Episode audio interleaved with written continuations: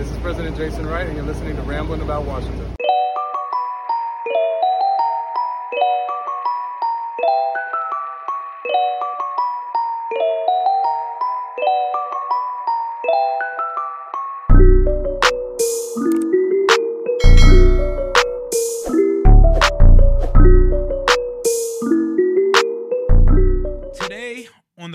About Washington podcast. We're bringing out the big guns. Our Washington's biggest signing this year probably wasn't a player. You know, we didn't go A-list shopping for players this year, but we brought in the big guns. My guy Michael Silver, who works for the NFL Network over a over a, a decade at Sports Illustrated. Yahoo, he's worked everywhere. Welcome to the show, Mike.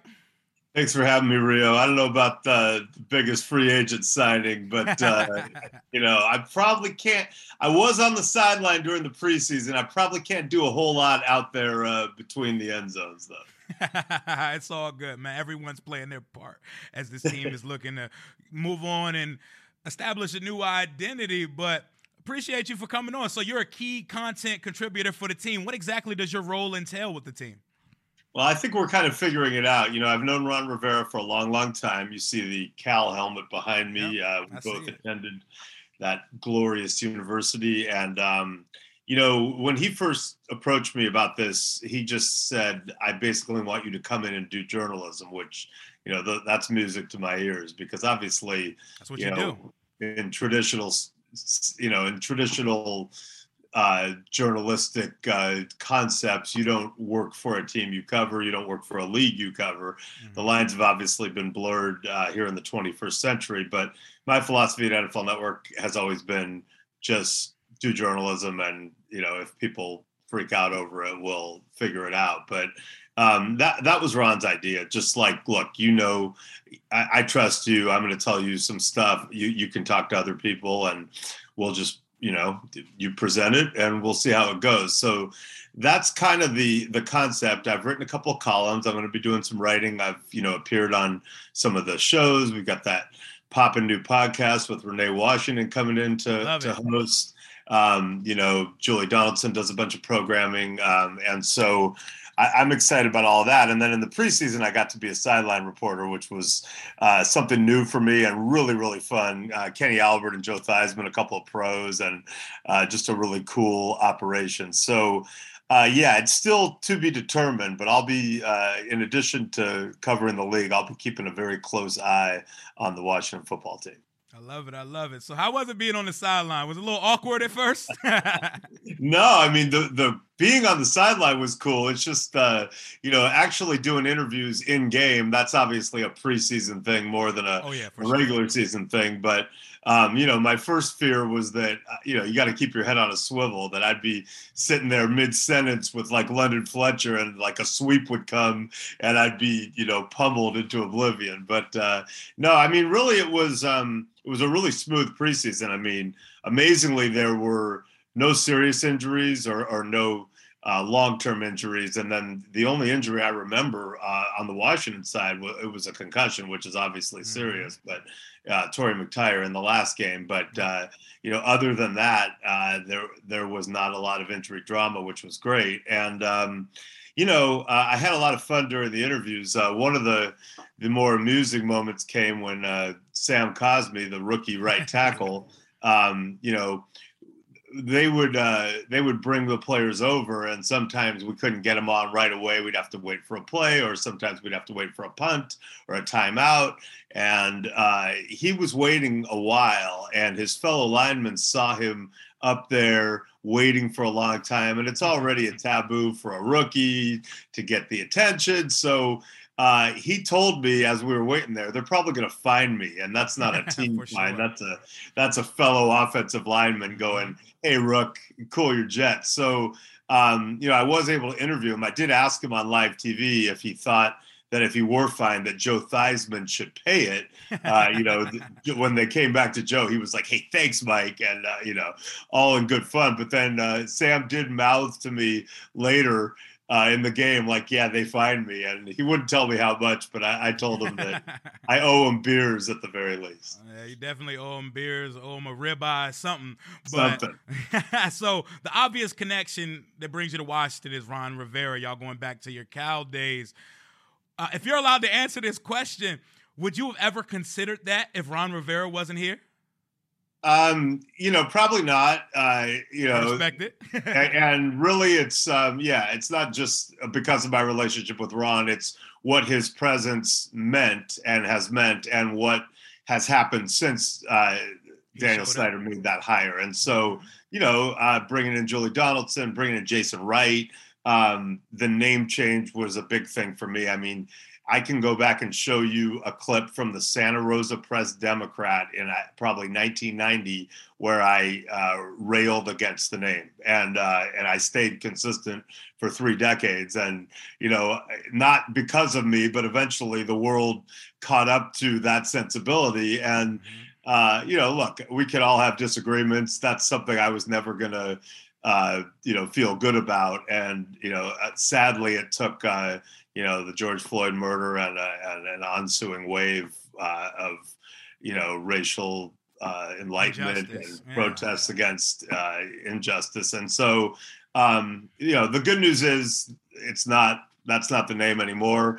And so, yeah, I, I don't think I would have done it. Um, you know, the idea of a um, team specific carve out from NFL Network was very new. Steve Wyche, my good friend and colleague, uh, he paved the way and did that with the Falcons about a month or two before I obviously and Ron noticed that and and so um, he thought well if he if Steve's doing that maybe you could do that for us and so yeah because of my relationship with Ron that was why the conversation took place in the first in the first place and uh, yeah no I probably would not have done it if it were not for Ron. And I respect that honest answer. I only got one more Cal connection question to ask, and we can talk about this Washington football season. Okay, so we got Ron here, we got you here. Oh, we got to complete the the triumvirate of Cal Bears, and we need to get a quarterback here next year. Y'all got the inside track on A Rod. What, what, what's going on with Rodgers? I don't think you're talking about Jared Goff either, but uh, Not- I'm, not- I'm hoping he uh, stabilizes in Detroit and is not on the market. But yeah, you know, the Aaron Rodgers thing, um, it certainly appears as though he will be in play next year. Now, you know, a lot of things can happen in a year. And remember, uh, you know, Kobe Bryant once demanded that the Lakers trade him Traded him. to the Clippers specifically, and they were like, "Oh, hey, we hear you totally. Um, thanks for letting us know." The answer is no, No. and several championships later, you know, and it all worked out. But um, you know, when Aaron Rodgers and Davante Adams, by the way, post a Last Dance video, you know, right before the season, that's not media speculation. That's uh, that's them saying it. So yeah, I mean, I think um, you know, I wrote about uh, Ryan Fitzpatrick and what Ron's philosophy on the quarterback situation was, and it would be an oversimplification to say, "Hey, let's just wait a year and try to get Aaron Rodgers." Although, trust me, they and anyone else would try to. But um, you know, I think it, it. I would say this: they they felt like they could take a, a very big swing this year, um, but he wasn't sure they were ready building it, and they didn't want to sacrifice the building process. He wanted he wants to build this team front to back, and Mhm. obviously got a great head start with yeah. what he inherited on those lines. But um, you know, they think that a year from now they'll be in a situation where now if we plug in an elite quarterback, We're ready. uh, watch out. And so, um, yeah, I mean, certainly Aaron Rodgers will be priority A, B, and C for them and for other teams. But uh, even if they don't get him, they should be in a situation where they could make a bold move. If not for an existing player in a trade, then um, you know, depending on how the college season pans out and who's a hot prospect, something in the draft. Yeah, I think I think 2022 is the perfect timing to go all in, especially if you come off back-to-back division titles with the our quarterback who we do have here right now, which was the perfect transition. And you were talking about your article, the first article and piece of content you've dropped since joining the team. It was a really good read of how it went. Like I, we were really close to getting Matt Stafford in the offseason, and they actually had a plan with Fitz. It wasn't like it just came out of nowhere. Um, you want to talk about that article? Because I enjoyed reading it, by the way.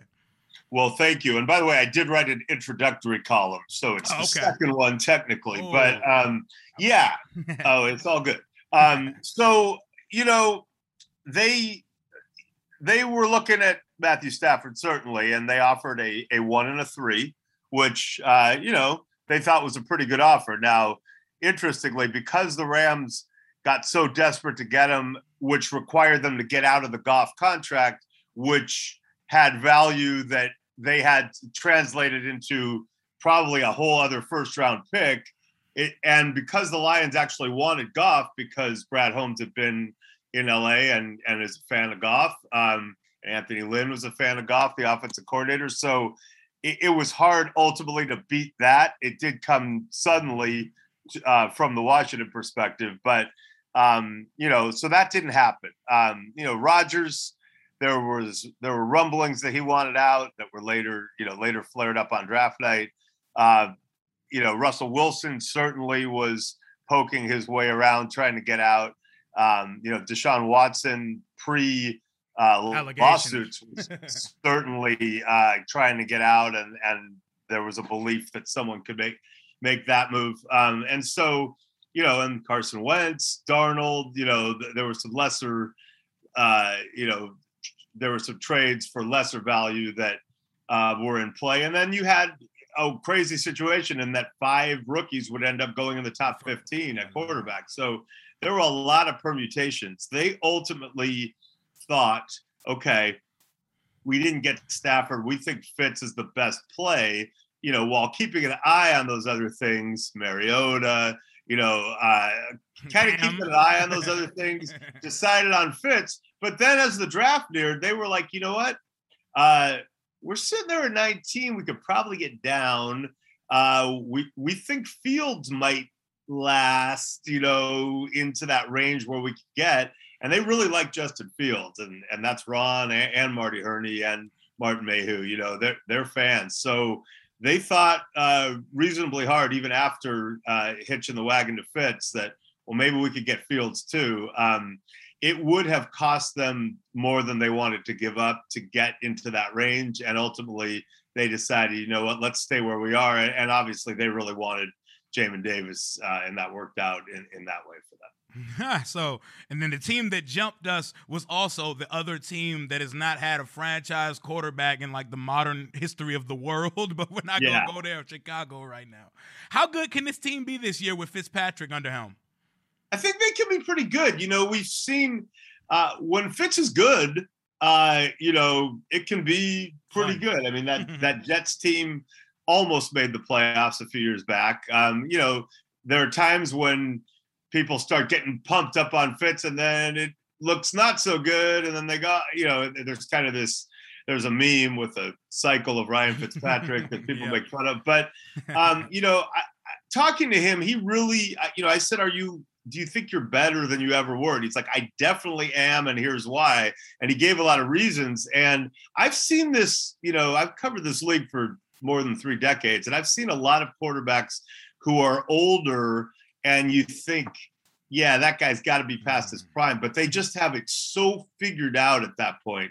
They're so calm back there. They're so on it, and it, it's almost eh, just slowed down for them. And so I I do think there's a scenario where he could be pretty good, and, and you know so they, they they think the weapons are a lot better than what they had, and if he can get the ball out and stay healthy and and run the offense, um, you know they could be pretty good. Now he did say.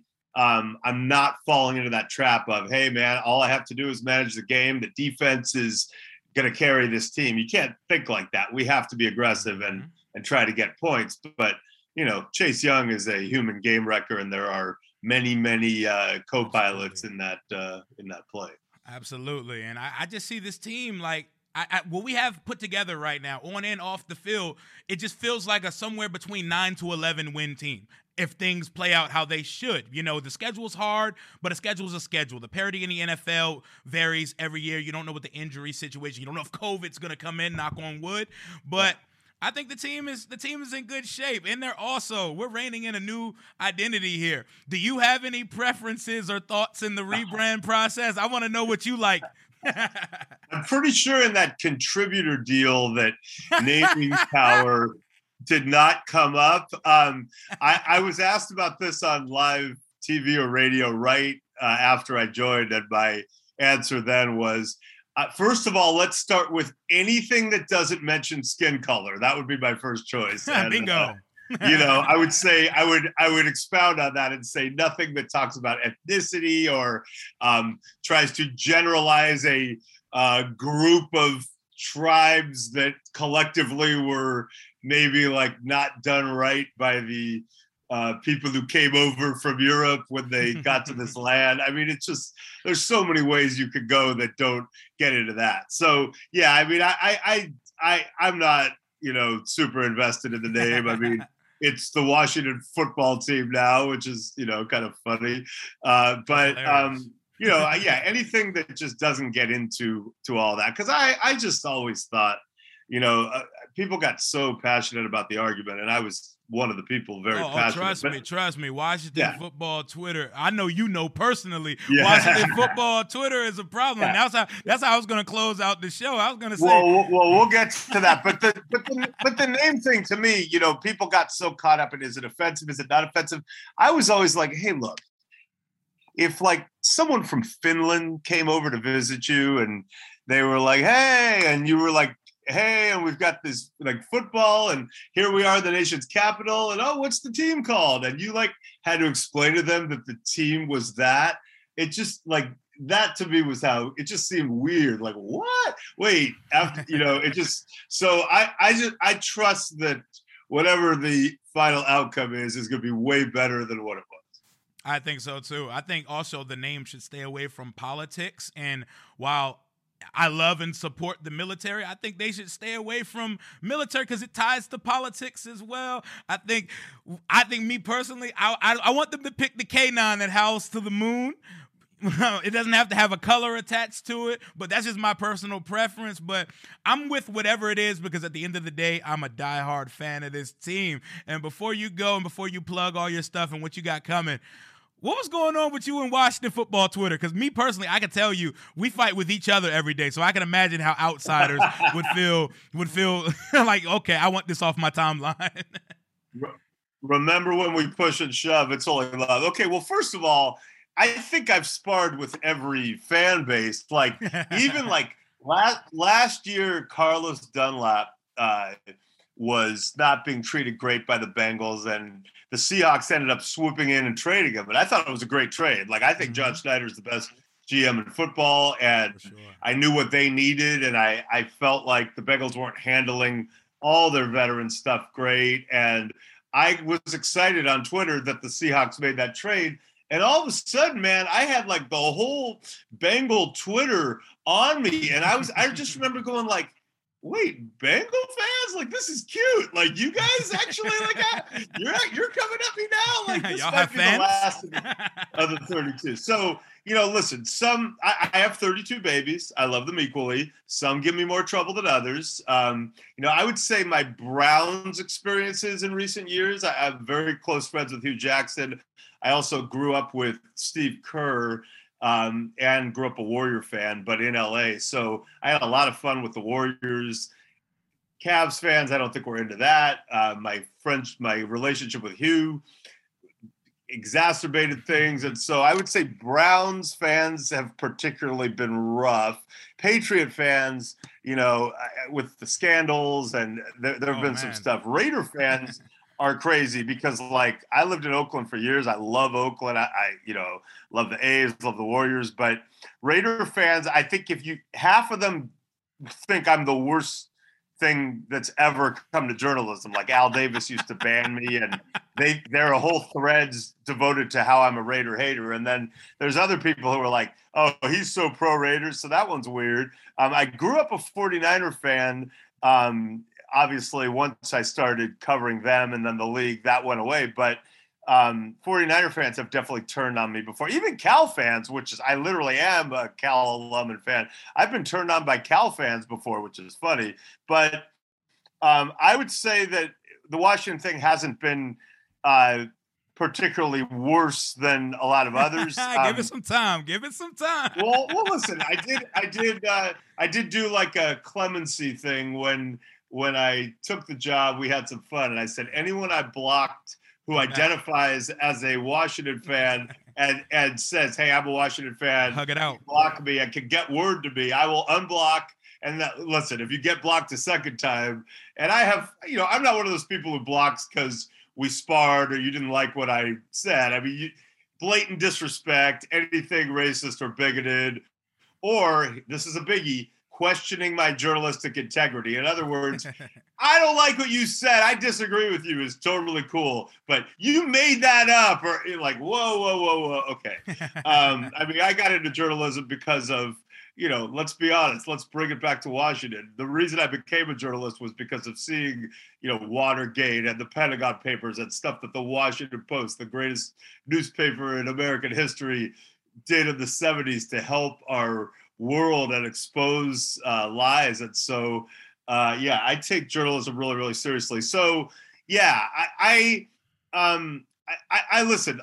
Every team I've had to um, report things that people don't, you know, wish hadn't been reported. That's just journalism. And then as an happens. as a columnist and an analyst uh, who gives his opinions, a lot of times my opinions have been unpopular. And dude, let's face it, there have been fewer places in the NFL that were as dysfunctional in recent years. I mean, mm, Right when you when you hire a brilliant talent evaluator, Scot McCloughan, who has a history with alcohol that he talks about in a story before you hire him for a major website, and in the story he's having beers with the writer, so it's not a mystery. And then you decide you want to uh, fire him during the combine, and it's because you His think grandma's he's- funeral or something. you think he's drinking, but then in response to that, you hammer out an extension for your coach at Prime 47, which is a steakhouse, but is essentially a bar during the combine. And I know because I was there like I always hang am. And in Prime 47, you have the team president and the head coach hammering and the owner hammering out an extension while you're to consolidate power while you're getting rid of the GM because he drinks, then you are dysfunctional. Don't blame that one on me. I appreciate that honesty, and that's exactly why I wanted you on the show because I know you were gonna you were gonna tell shit how it is, and at the end of the day, like you're just gonna speak your mind. And thank you for coming on because we have a lot of content creators in this fan community that we have here. The fact that you came on with mine first, I appreciate it. I was probably the first one to send a message over to Sean as soon as you signed the deal. Plug whatever you need to plug, and I appreciate it, man. Well, I'll tell you what. I, I heard you were special, so uh, you know, I just decided. I just went with my instincts. So, I yeah, I'm usually my instincts are pretty good. I feel like so.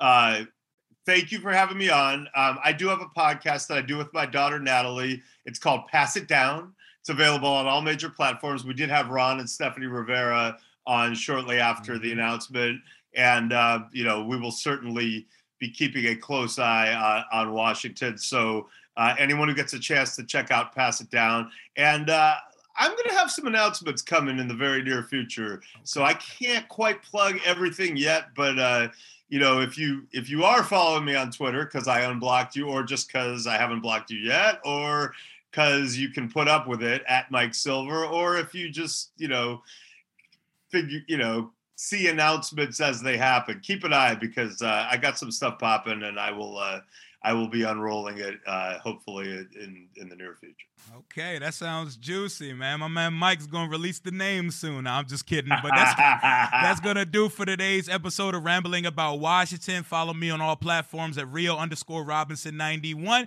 Until next time, hail to the nameless football team. Deuces.